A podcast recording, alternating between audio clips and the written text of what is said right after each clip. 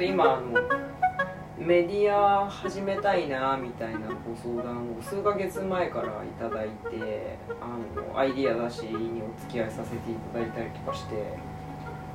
進めているのがまあ始まるかなみたいな感じなんですけど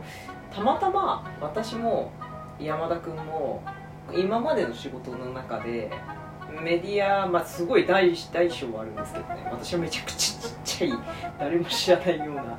て言ったらあれですけど、まあ、メディアだしなんか山田君はもう本当にもうすごく多くの人が今や知っているメディアだったりするけどなんかそのスタートする時の苦労みたいなのを話したいなと思ったはいはい。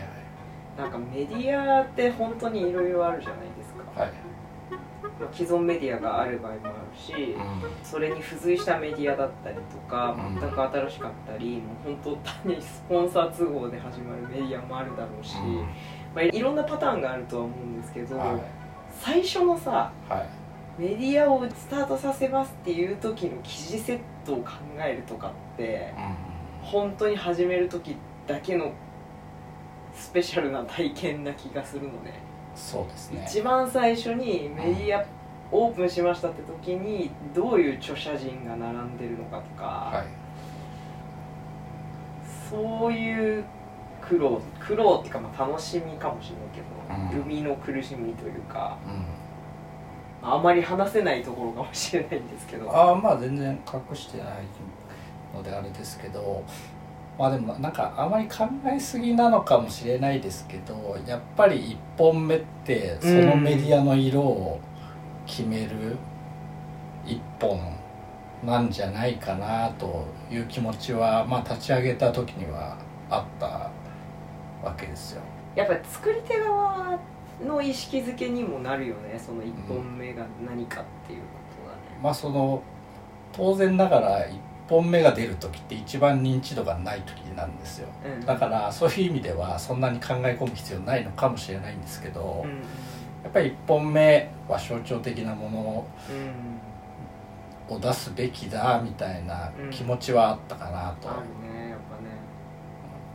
でまあその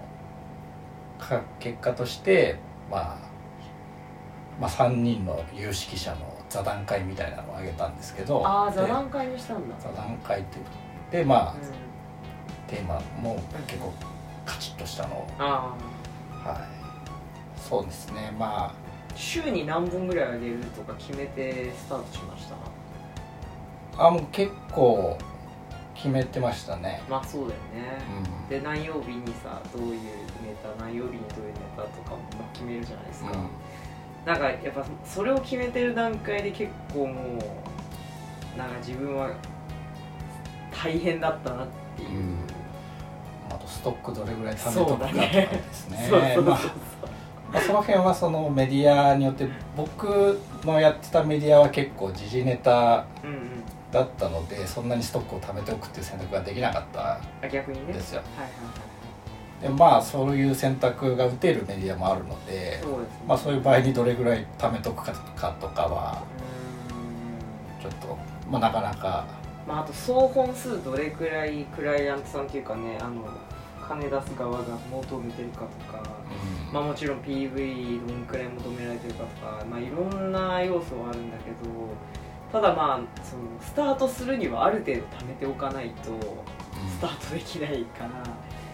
やっぱじゃあその最初の2週間どう過ごすのかみたいなね。はい。それはかなりなんかやっぱり緊張感があったなと。まあそうですよね。初めて、まあ、そのその編集部として2個目3個目とかだったらあれなんですけど本当にその編集部として1個目のメディアだとしたらそのお願いするライターさんが納期通り出してくるかもわからないし、うん。出してくれてもこのまんまじゃ出せないという判断になっちゃう可能性もあるし。書き手さんもすごい大変なんだよね。その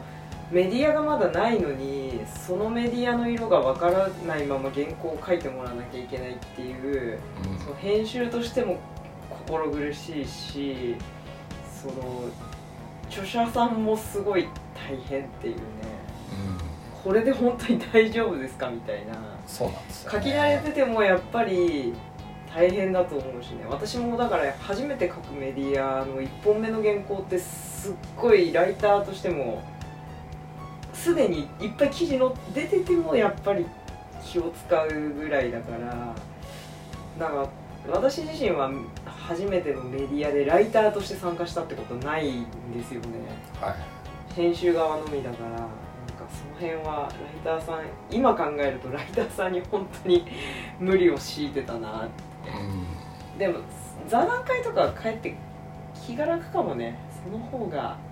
編集部が結局書くわけだし。そうですね。だから、ね。結局それはなんか数数出しやすいというかね。まあ、クオリティを担保しやすいうん。フォーマットにしましたっていう選択ですね。それはメディアとしての選択。うん。さすがやっぱ手だれの多い メディアさん。私の方はえっとまあアドバイザリーでついてくれてた方があの紙のメディアの方だったっていうこともちょっとあってなんかウェブメディア